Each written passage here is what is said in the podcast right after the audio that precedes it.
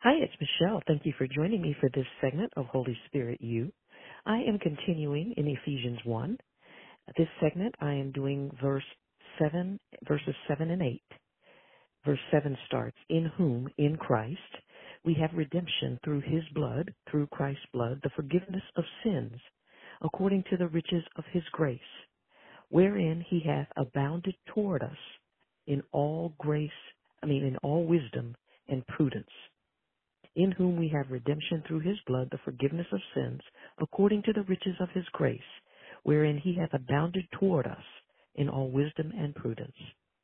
Thank you for joining me for this segment of Holy Spirit U. My name is Michelle. I'll see you next time. Bye bye.